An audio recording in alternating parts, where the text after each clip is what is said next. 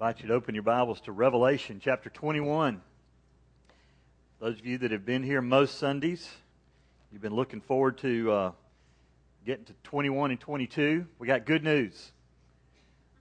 We've read the end of the story. It, it all turns out well. But in the middle of Revelation, you're not sure. You're a little concerned. I've had people kind of leaving here in fear some Sundays because uh, the picture we paint is not real bright. And um, it gets real bright for the believer. Um, I've titled this message The Re-Creation. Don't read that recreation. It's the recreation. We're going to see this morning a picture of the new heaven, the new earth, the holy city, Jerusalem. You wonder, what did that look like? Well, someone has seen it, and he wrote about it. His name's John. John was instructed at the beginning of the book of Revelation write down everything you see. And I think he has to be reminded. It, it gets a little funny in this passage because I think John is so overwhelmed by the glory and the brilliance of what he sees that we hear God say to him, Write this down. Write it down because it's faithful and true. Write it down. We're going to get a picture of heaven today.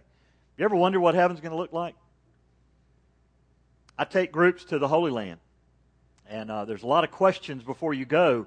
Because if you've never been somewhere, you want to know as much as you can about where it is you're going, especially if it's overseas. Now, I mean, if you're going to Florence, you, you figure I'll figure it out when I get there, you know. But if you're going to somewhere overseas, you've got questions, and some of them that I get on our Holy Land trip is, uh, do I get, have to get shots? I'm like, yeah, go ahead and get some shots. No, you don't have to have shots to go to Israel. Do I need to exchange money? No, you don't have to worry about exchanging money. They'll take your money and glad to get it. They're going to give you shekels for change, but they'll take the U.S. dollar. Probably the biggest question I got my first year over there are you not afraid of being blown up? It's like, no, I'm afraid of being captured and tortured. You blow me up, it's over. You know, I don't have to worry about it. I'm with God. It's okay. What better way to go and what better place to go? You know what I'm saying? You're in the Holy Land for crying out loud. But we're not talking about just the Holy Land on earth. We're talking about a Holy Land that none of us have experienced yet. And really, all we get is this glimpse from John. The word heaven, or the, the idea of heaven, is mentioned over 500 times in the pages of the Old Testament and New Testament. It's mentioned about 50 times in the book of Revelation. And so the picture we get from John in this description is really the best we get. So let's unpack some of this word. Lengthy chapter, it's 27 verses. I'm not going to touch on every single verse, but I want to read it. So I'm going to just read the first eight verses to get us into the passage and into uh, this sermon. Here's John speaking. Then I saw, familiar phrase, right? New vision. Many times in the book of Revelation, he starts the chapter, or he starts the middle of the chapter because it's a new vision with, okay, then I saw. So, following on what he's already described in chapter 20, then I saw a new heaven and a new earth.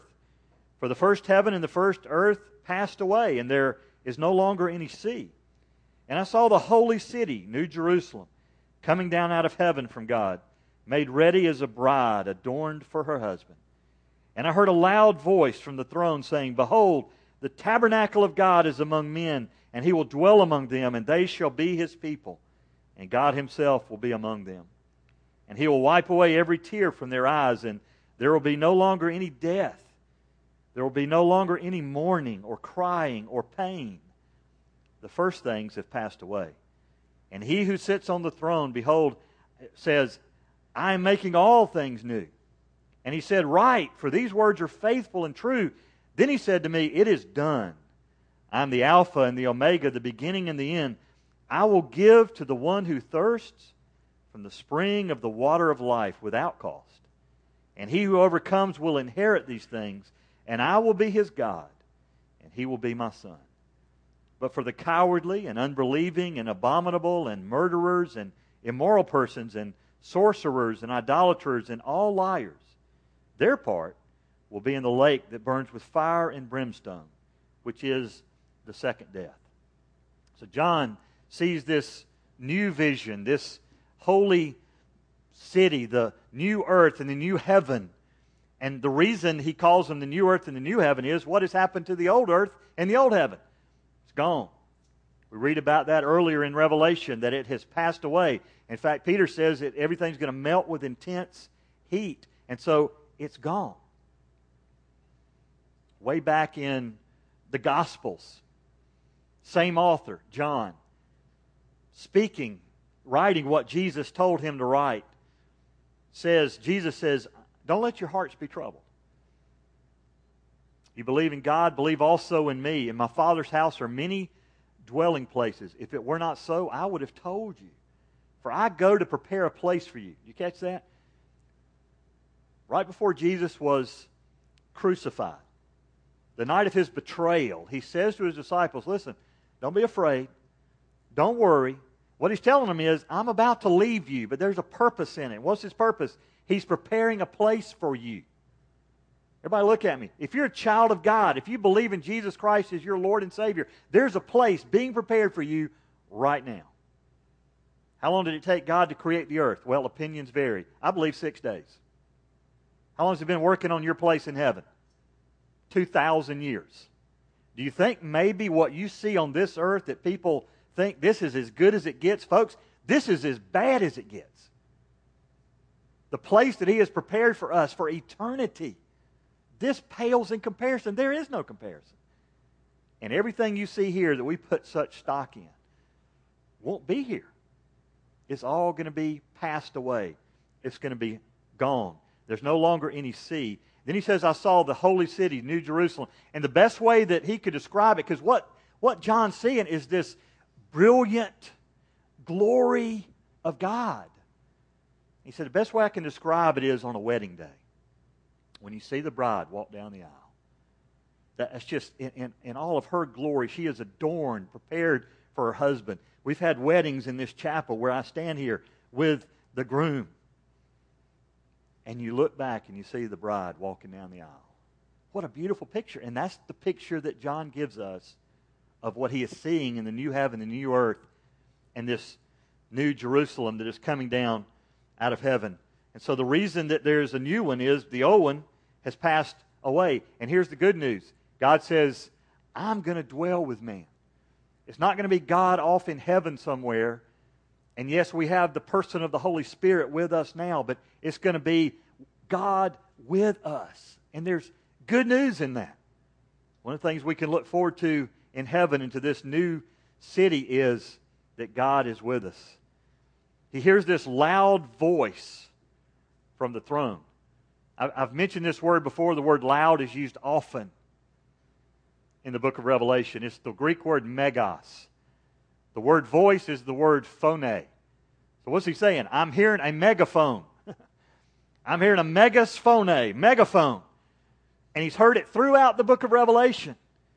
And here's what he's saying Behold, the tabernacle of God is among men. They were used to the tabernacle. The tabernacle they had in the wilderness was a tent, it was where God dwelled, it's where the presence of God would fall. And they're saying, You're not going to have to go somewhere to the tabernacle anymore. We'll talk about the temple in a minute. God, His presence will be with us for eternity. It never ends. And He says, I will dwell among them, and this is good news. They will be His people. As a child of God, you're now called the people of God. You belong to Him. And He will wipe away every tear. I don't know that that necessarily means that we see God that we're going to be crying. I think it means this He will wipe away every reason for tears. If there's tears there because you ended your life in pain or sadness, He wipes that away in heaven. There will be no more tears in heaven. There will be no more death in heaven. There'll be no more mourning or crying or pain. Why? Well, death was cast into the lake of fire. Not only has heaven and earth been done away with, and so there's a new one, death has died. And so we get to heaven and we spend eternity with God in heaven. You never have to worry about death anymore. You never have to worry about mourning, literally grief. Why? There'll be nothing to be sad about. You won't have any more crying or pain. The older I get, the more I'm aware of what my parents talked about. You know, when you when you heard your dad bend over and make a noise, you know, or or stoop to do something, when you stand back up, there's this groan and don't raise your hand, but you know, I wake up every morning, something hurts. You know, it's either your back or your leg, your foot, something like that. And sometimes it's all three or four things, you know. There's a lady in our church in Gastonia where I was youth pastor. You just learn, don't even ask her how she's doing. Because if you do, you better sit down. You're going to get the organ recital. She's going through every organ of her body and tell you how bad it hurts. Well, guess what? There won't be one of those in heaven. Why? Because there's no pain. Will you have a body? Yes. It'll be a glorified body, but it'll be a body without pain. Is that good news for anybody? I'm looking at some people out there older than me. Unless you found some new Advil or something, I imagine you're experiencing some of what I'm experiencing. There won't be sadness, tears, death, crying, or pain. Why? Because that's part of the first things. And what has happened to them? They've passed away, they've departed. And here's what God says I am making all things new. The word new means fresh. And it's not about chronology. It's not new just because it's on the next thing on the agenda. It's new because it's never been before. It is brand new. That's what God has been about, making all things new. What's He making new? New heaven, new earth, new holy city, and a new you. God makes all things new. And here's where it's, he says, I think at this point, John is just a little overwhelmed. He's been told to write down everything you see. And if you're John, or if I'm John and I'm seeing what John's seeing, I'm probably there with my mouth wide open. I've dropped my pencil and my pad. I'm not writing anymore because I don't know how to write this. And here's the voice of God. Not often do we see God speak in Revelation. Most of the time, it's a voice from the throne, or it's an angel that says, Come here, let me show you something, or it's one of the living creatures. But in this case, it's God Himself that says, Write this down. And I don't know if it was kind of a tap on John's shoulder to say, Hey, I know you're overwhelmed, but what you're seeing right now needs to be recorded. People need to hear this. And what you're hearing is faithful and true. This is the genuine article. This is the real deal. John, come back to reality. Wake up. Start writing again. You've lost your concentration. And here's what God said I'm the Alpha and the Omega. First letter of the Greek alphabet, last letter of the Greek alphabet. I guess in our terminology it would be I'm the A to Z. What's he saying? Well, he tells us in the next statement I'm the beginning and the end. God's eternal. He's always existed in eternity past. He will always exist in eternity future. There is no beginning or end because He's always existed. He's eternal. And He said, Here's what I'm going to do I'm going to give to those who thirst from the spring of the water of life. I'm going to give to those who thirst. I've thought about one of the things doctors tell people in this day and age you're not drinking enough water. I read somewhere I think 75% of Americans are dehydrated. Need to drink more water. You know what? I think spiritually we're all dehydrated. And what God is going to do when we get to heaven is hydrate us spiritually. He is going to give to us from the spring, this fountain or source. And what does He give us? From the water of life. You remember the conversation Jesus had with the woman at the well back in John chapter 4? Jesus is at the well. The disciples have gone into town to buy food. This woman is coming, we believe, at probably noon, the heat of the day. Why was she coming at noon? Because she couldn't come in the morning when all the other women came. Because why? She didn't have a good reputation. She was tired of being talked about. She thought, I'll go at noon. Nobody will see me. And who's there?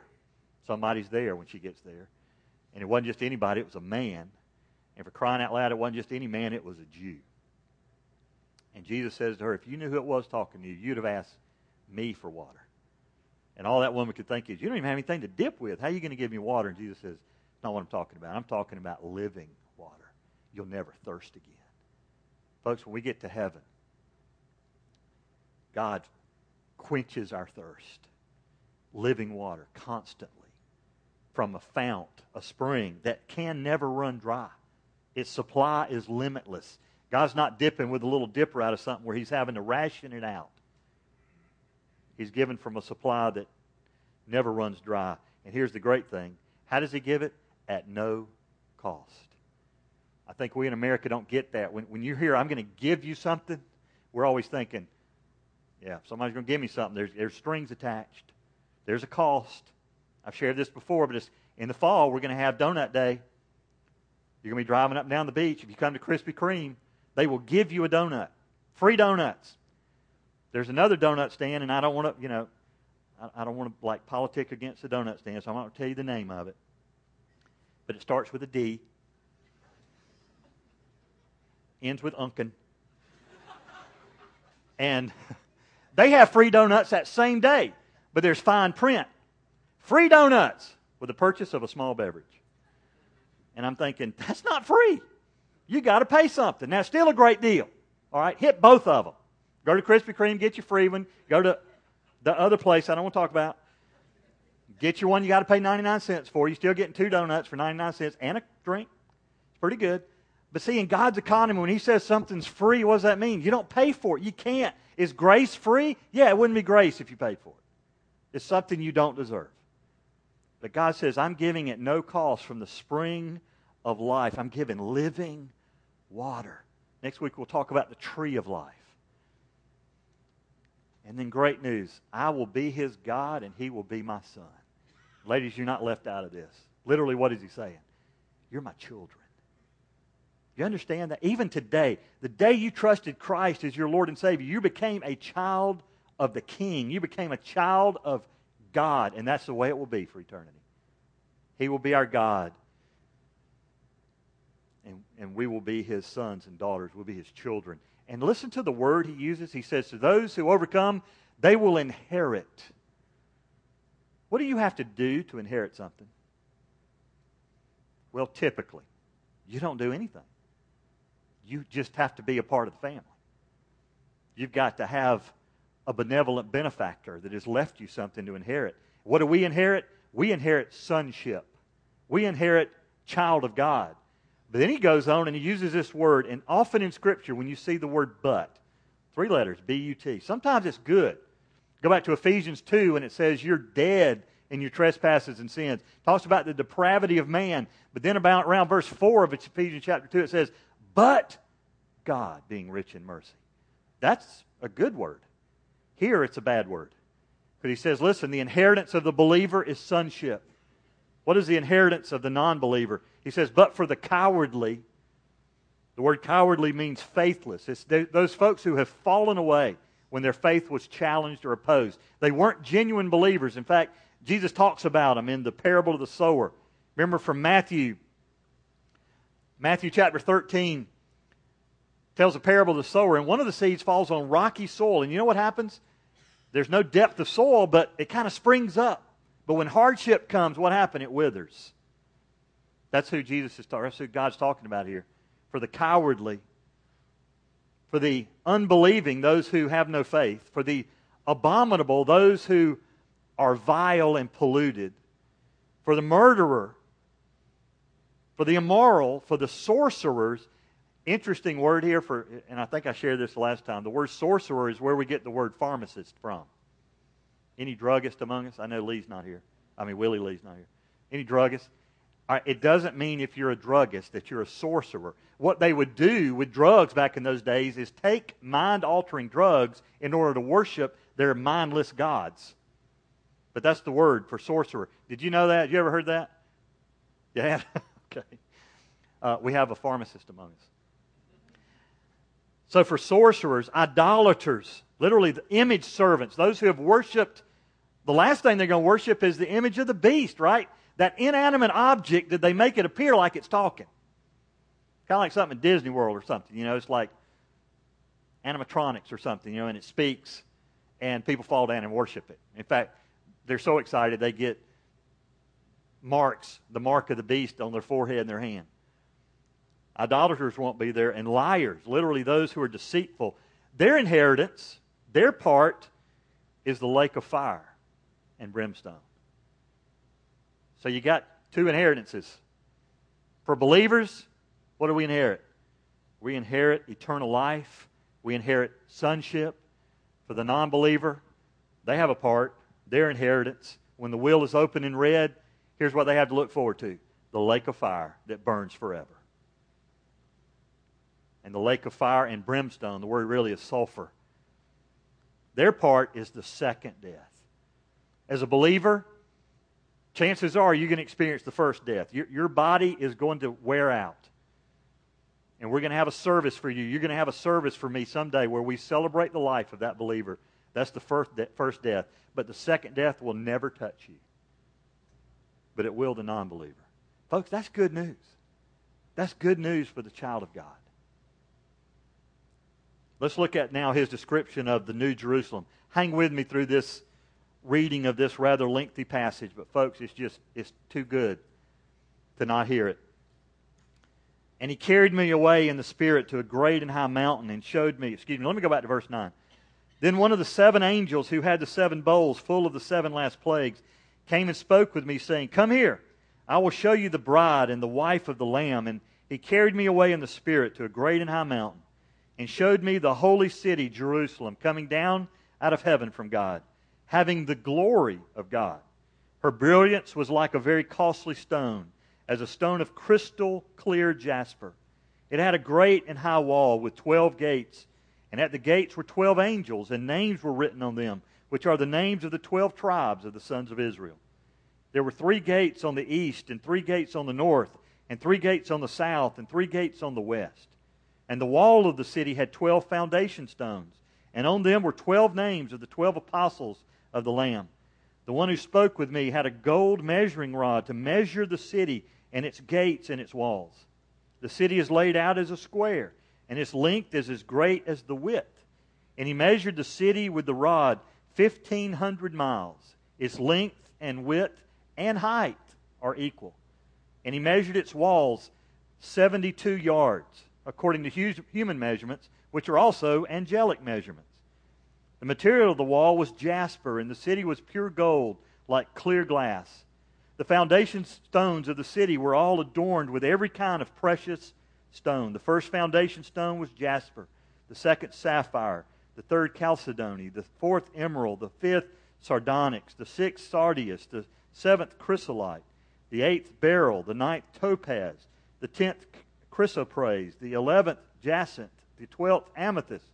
And the twelve gates were twelve pearls. Each one of the gates was a single pearl. And the street of the city was pure gold, like transparent glass. I saw no temple in it, for the Lord God the Almighty and the Lamb are its temple. And the city has no need of the sun or the moon to shine on it, for the glory of God has illumined it. And its lamb is the lamp. Its lamp is the lamb. The nations will walk by its light, and the kings of the earth will bring their glory into it. In the daytime, for there will be no night there, its gates will never be closed. And they will bring the glory and the honor of the nations into it. And nothing unclean and no one who practices abomination and lying shall ever come into it, but only those whose names are written in the Lamb's book of life. What a beautiful description of a place that we've never seen. John gives really the best description in all of Scripture of what this new city, New Jerusalem, part of heaven, is going to look like. Now, here's the deal if you study Revelation, and read enough commentaries, you're going to read a lot of commentaries where people want to make something of this that it's not. You're going to hear descriptions that they want to find hidden meanings behind John's descriptions. Here's the problem if the words don't mean what they say, then who has the wisdom and authority to decide what they do mean? So you start down a real slippery slope when you're saying, well, that means this. This means. I just take it to mean what he says it means, and it's not something I can comprehend. I don't get it when it talks about a city that has walls 1,500 feet high or walls that are 72 feet thick. We're going to talk about that in a minute. The truth is, I think the truth about heaven is that it's more than he could describe, but it's certainly not less than he could describe, and certainly not different than he does describe. Are you with me? So let's look at this city. One of the angels, he's heard from this angel before. It may be in a different angel, but it's one of those who had the seven bowls, those last plague judgment, comes up. And it's not an invitation, it's a command. He says, Come here. Got to show you what's next. And so he sees the holy city, New Jerusalem, coming down from heaven. This holy city, New Jerusalem, that Jesus has been working on. And I think that's where we go when we depart this life. We go to this new city. It's the presence of God. But now we see it coming down out of heaven into onto the earth. It has the glory of God. I think the best description we can get of the city is this. Probably the most apt phrase he uses of all these phrases to describe the city is that it has the glory of God. It talks about the bride. The bride is the church, and the city has the glory of God. And I think to get a picture, even defining the word glory, some, some scholars define it as the honor that represents from a good opinion or a good estimate. It's real hard to describe glory. But what John is saying is this words like brilliance and transparent and light. it, it is the glory of God. And so he sees this new city coming down having the glory of God. He says the brilliance was like a very costly stone. The word brilliance refers to something from which light radiates, emanates. It's the brilliance of God. And he uses the word jasper a couple of times. Most scholars believe the fact that it's described as a crystal and the fact that it's described as clear is nothing like the jasper that we could experience that we've ever seen before. It's more like a diamond. It's more like one that has facets. It's more like one that can sparkle. And so the building stones, you're thinking, you know, how much would you pay for a huge jasper stone? Well, guess what they're going to use that for in heaven? Building material. How about gold? You know, heard somebody say one time, if God had his was able to speak to us about our love affair with gold, he'd say, "Why are they so excited about paving material? Gold's going to be used to pave the streets in heaven for crying out loud. Don't put all your stock there."